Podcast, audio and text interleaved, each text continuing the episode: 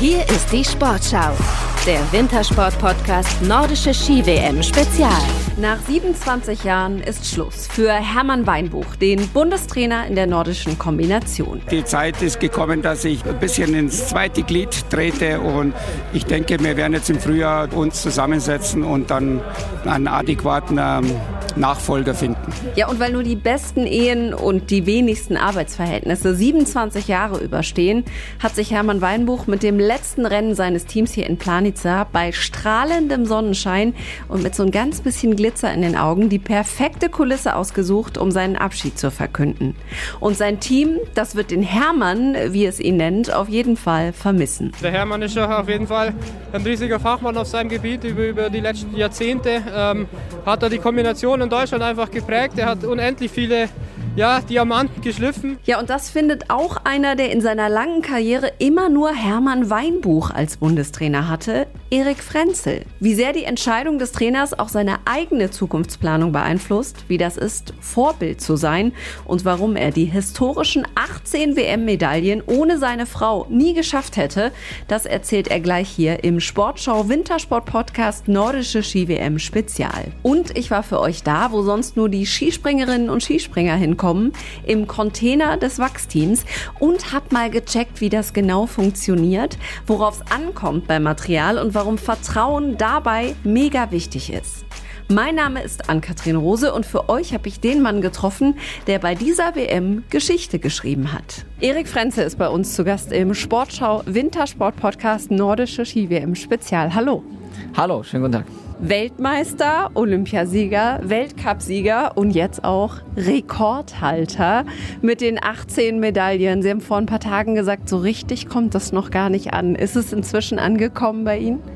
Ja, doch schon. Das ist ein besonderer Moment, eine besondere Ehre. Ich bin natürlich schon sehr, sehr stolz drauf, diese Zahl erreicht zu haben und da jetzt sozusagen ähm, Vornamen wie eben Björn Deli zu sein, ähm, der für mich als Kind eine besondere Vorbild war und eben auch eine große Sportlegende ist. Und das ist schon was Herausragendes und es freut mich schon sehr. Sie haben gerade angesprochen, dass Björn Deli für Sie ein Vorbild war. Wie ist das, wenn man selber plötzlich irgendwann Vorbild ist? ja, das ist natürlich... Ähm, auch schön und positiv. Und es freut mich, dass ähm, junge Athleten natürlich ähm, zu mir aufschauen und sagen, okay, hey, das, was der Herr Frenzel oder da gemacht hat, äh, das ist irgendwie recht ordentlich und das äh, nehme ich mir irgendwie auch vor und diese Art und Weise. Und ist schön, dass das gut rüberkommt und freut mich, dass es auch äh, ja, so angenommen wird. Was ist denn die wichtigste Botschaft, die der Herr Frenzel den Jungen mitgibt? Ja, so ganz wichtig ist es natürlich halt immer den Spaß daran zu haben. Also an dem, was man tut. Natürlich ist jetzt nicht jedes Training immer ein besonderes Highlight, aber eben dann, äh, wenn man irgendwie am Ball bleibt, wenn man konzentriert bleibt, sich Ziele steckt, wird vieles einfacher und ähm, dann bleibt man sich treu und wenn es vielleicht nicht geschafft hat, ja, dann schaut man halt drauf, woran hat es eventuell gelegen und äh, somit hat man eigentlich immer wieder ein gutes Gefühl zu sagen, wie komme ich voran und äh, wenn man da merkt, dass man da Schritt für Schritt macht, ähm, dann ist das auf jeden Fall schon mal der richtige Weg und am Ende gehört immer dieses Quäntchen Glück dazu. Aber dafür kann man schon auch einiges tun, damit ähm, einem das ein bisschen mehr entgegenkommt. Jetzt haben wir von Ihrer Mutter in dieser Woche erfahren, dass das diese Saison nicht immer nur Spaß war für Sie, dass es ein hartes Stück Arbeit war, dass Sie zu kämpfen hatten.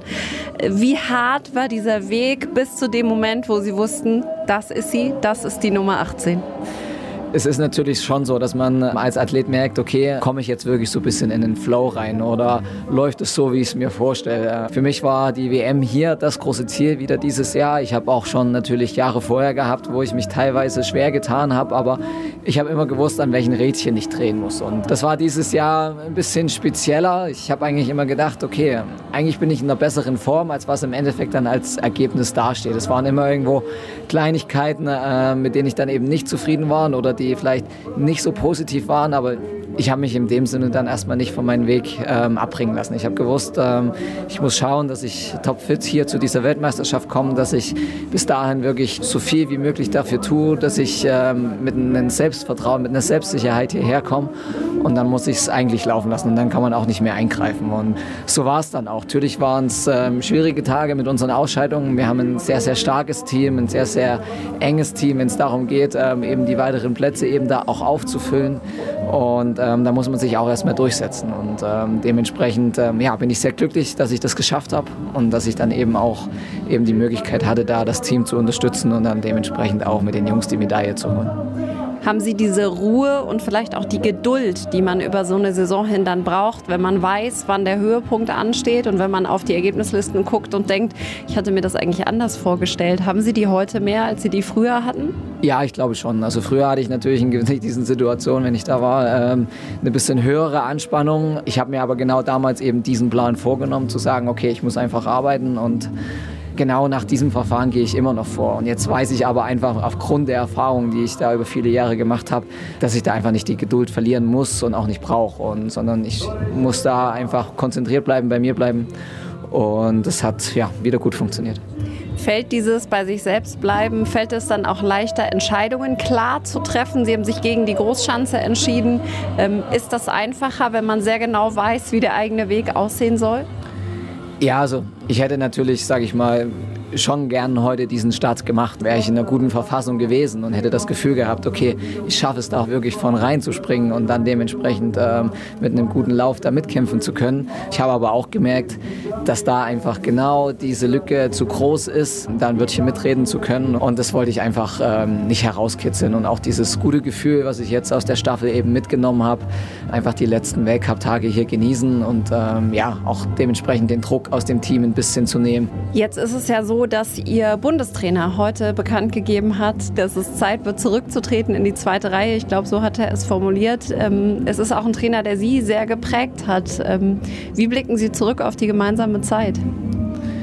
Ja, sehr emotional voll, weil wir haben wirklich ähm, ja, die ganze komplette ähm, Weltcup-Karriere meinerseits äh, miteinander verbracht. Er war vom ersten Tag mein Bundestrainer bis eben heute. Und durch seine Erfahrung, durch sein Wissen äh, gepaart natürlich mit dem, was ich wollte, ähm, haben wir immer wieder gut zusammengefunden und man hat Strategien und Wege entwickelt, wie man eben zur Weltspitze kommt. Und da muss ich ihm schon sehr, sehr viel verdanken. Da war er schon ein großer Former meinerseits, der mich da immer gestärkt hat und gesagt hat, hey, wir gehen das und das eben mit an. Und ja, von dem her wird er da auf jeden Fall eine sehr, sehr große Lücke hinterlassen. Es ist natürlich schon traurig zu sagen, okay, mit dem Ganzen hat man jetzt wirklich da mal einen Haken dran gesetzt und äh, die ganzen Emotionen, Erfolge sind jetzt dementsprechend, da wird nichts mehr hinzukommen. Und das ist natürlich dann einfach der Abschluss und ist schon emotionsvoll. Das ist eine Zäsur sicher für das Team. Ist das was, was auch auf Ihre Entscheidung, wie es weitergehen könnte, Einfluss hat?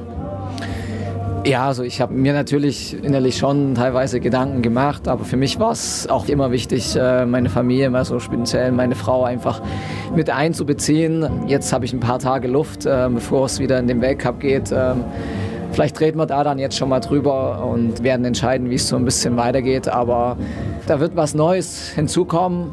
Ich weiß nicht, ob ich schon bereit dazu bin zu sagen, okay, gehe ich da jetzt auch diesen neuen Weg dann nochmal mit. Ja, das wird sich jetzt die Tage dann, denke ich, entscheiden. Das heißt, Sie haben noch keine Entscheidung getroffen oder haben Sie schon ein Gefühl? Ähm, ja, ein gewisses Gefühl ist schon da, aber man ist jetzt momentan sehr natürlich mit Emotionen ähm, geladen. Äh, man muss für sowas, es ist keine leichte Entscheidung und die möchte ich auch auf keinen Fall alleine treffen. Von dem her, ja, ähm, warte ich da einfach noch ein bisschen ab. Wie wichtig ist insgesamt auch in all diesen Jahren die Unterstützung Ihrer Familie gewesen? Ihre Familie war auch hier. Ähm, ihre Frau ist, glaube ich, auch sehr, sehr stolz gewesen auf die Nummer 18. Wie wichtig ist das für Sie und was bedeutet Ihnen das? Ja, es ist enorm wichtig. Also ich glaube nicht, dass ich hätte meine sportliche Karriere so lange und so erfolgreich machen können, wenn sie nicht so mir den Rücken gestärkt hätten. Ähm, es war von Beginn an mein Papa mit meinen Eltern sozusagen, die mich von klein auf an den Sport herangebracht haben, unterstützt haben, überall hingefahren haben, über meine Großeltern, bis eben hin jetzt zu meiner Frau und ihrer Familie, die dann eben äh, dahin zugekommen sind, war das immer, ja, eine große Stärke unsererseits, dass wir da gemeinsam diesen Weg gehen und ähm, wenig Kompromisse zulassen, dass der Sport an erster Stelle steht und ähm, dennoch aber ja, es immer ein gewisser Ausgleich für mich war, wenn ich nach Hause kam und einfach ja, enorm wichtig, dass das alles so gelaufen ist. Wie sieht Ihr Wunsch aus für die kommenden Wochen? Sie haben gesagt, ein bisschen sortieren, mit der Familie sprechen. Was ist der Plan? Ja, auf jeden Fall die Zeit nochmal genießen. Es kommen nochmal tolle Weltcup-Orte mit Oslo, wo ich tolle Erinnerungen dran habe, genauso wie mit Lahti in Finnland. Ähm, das wird hoffentlich dann jetzt nochmal ein schöner Saisonabschluss. Sicherlich natürlich auch mit Hermann, wenn wir da als Mannschaft ähm, hoffentlich noch ein paar schöne Momente erleben, wo wir gemeinsam feiern und einfach, ähm, ja, für das, was wir da die letzten Jahre geleistet haben, natürlich auch ähm, die schönen Momente Revue passieren lassen und einfach noch ein bisschen genießen. Tatsächlich klingt es aber trotzdem ein bisschen nach Abschied. Für den Hermann auf jeden Fall, ja. Und für Sie? ja, ich, wie gesagt, das schau mal, lasse ich auf mich zukommen. Und dann verraten Sie es den Kolleginnen und Kollegen, äh, wenn der Sportschau Wintersport Podcast weitergeht. Genau. Vielen Dank, Erik Frenz. Dankeschön. Klingt nach einem Versprechen, finde ich, und die muss man ja halten. Das gilt übrigens auch für uns hier im Sportschau Wintersport Podcast. Und deshalb habe ich für euch mal eine Tür geöffnet, die sonst nur Katharina Althaus, Karl Geiger oder Markus Eisenbichler vorbehalten ist. Ich bin nämlich zu Gast im Wachscontainer bei Erik Simon. Hallo Erik. Schönen guten Tag. Wir dürfen hier bei dir mal reinschnuppern und zwar wenige Stunden bevor die Skispringer auf die Schanze gehen. Für die bist du zuständig und wir sehen hier schon, dass die Skier alle bereit liegen. Was machst du genau als Wachser? Wir machen hier im Container eigentlich das ganze Material-Setup für die Sportler und an Wettkampftagen eben auch das Finish, das Wachsen, dass er eben dann bereit ist, am möglichst am schnellsten und möglichst am weitesten zu fliegen. Jetzt musst du ja ein unglaubliches Wissen haben. Du musst jede Besonderheit kennen der einzelnen Springer, aber auch was das Wetter angeht. Heute hatten wir Schnee. Wir haben, glaube ich, um die 0 Grad. Es ist ein sehr nasser Schnee. Was bedeutet das jetzt heute für dich? Also heute haben wir die Besonderheit der Eisspur, keine Kunsteisspur, wie es im restlichen Weltcup eigentlich zugange ist. Hier ist eine Natureisspur, die runtergekühlt ist. Und die Spurtemperatur beträgt jetzt zurzeit minus 3 Grad. Je nach Witterungseinfluss kann das noch ein bisschen schwanken, aber wir haben heute, Stand jetzt, sehr stabile Verhältnisse und kann gut Ski gesprungen werden. Jetzt stellen sich ja Menschen, die Wachs nur vom Adventskranz kennen, von den Kerzen vor, dass du hier stehst und äh, den da so drauf träufelst. Vielleicht kannst du noch mal erklären, wie das genau funktioniert und was der Wachs sozusagen bewirkt, wenn die Springer dann in der Spur sind. Also es ist so, dass ein Tag bevor der Wettkampf oder das Training stattfindet, der Ski grundpräpariert wird. Das heißt, man entfernt erstmal den überschüssigen Wachs oder auch Schmutzteile und bügelt dann ein gewisses Paraffin auf. Das variiert ganz von der Wettervorhersage bis hin zum Niederschlag. Und das macht man meist einen Tag vorher. Und das wird eingebügelt. Das bleibt dann über Nacht auf dem Ski. Und am nächsten Tag wird dann eben dieses Wachs wieder runtergezogen, bis man eben bloß auf der Struktur einen ganz, ganz feinen Film des Grundwachses hat. Dass man dann das Finish-Wachs nochmal leicht drüber gerieben wird und das, sage ich mal so, nochmal die letzten zwei, drei Zehntel bringt in der Spur. Wir sehen jetzt hier die Skier, die hast du schon bereit gemacht, das hast du uns erzählt. Ähm, ganz unten liegt der von Karl Geiger, neonleuchtend und äh, du hast gesagt, du kümmerst dich auch um Dinge wie die Keile und die Stifte. Für alle, die noch nie einen Skisprung-Ski gesehen haben, die Keile sind die sozusagen, wo der Schuh drauf sitzt. Wie unterscheiden die sich denn von Sportler zu Sportler? Hängt das mit der Größe zusammen, mit dem Gewicht oder mit der eigenen Vorliebe beim Springen?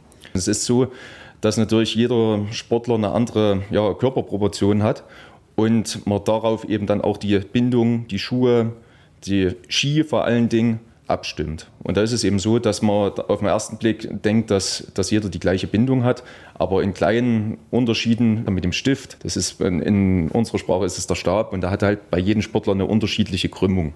Und das bewirkt eben dann auch, dass die Sportler im besten Fall in der Luft den Ski so plan wie möglich stellen können, um eben so mehr Fläche zu generieren. Was ist denn das Wichtigste im Verhältnis Wachser-Skispringer oder Wachser-Skispringerin? Also glaubst du, es ist dieses Vertrauen, was es wirklich auch braucht gegenseitig? Auf jeden Fall. Also das ist ein, ein riesengroßer äh, Vertrauenszuschuss, den, den uns die Sportler geben. Also in letzter Konsequenz haben wir das Material in der Hand. Wir sind dafür verantwortlich, dass alles hält, dass es sicher ist. Und das kontrolliert auch kein Sportler nach. Also die verlassen sich da zu 100 Prozent auf uns. Und deswegen darf da eigentlich auch kein Fehler passieren. Erik, dann sagen wir vielen Dank, dass wir hier reinschauen durften. Und für alle übrigens, die dachten, dass es streng riecht in Wachskabinen nach Wachs, tut's gar nicht. Riecht gut bei euch. Vielen Dank. Danke auch. Seit gestern Abend brennt im Wachscontainer der Skispringerinnen und Skispringer übrigens kein Licht mehr.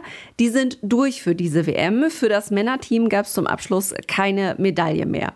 Die KollegInnen, die für die Langlaufski zuständig sind, die aber müssen heute noch mal ran. Da steht nämlich das große Finale an. Das Rennen über die 50 Kilometer.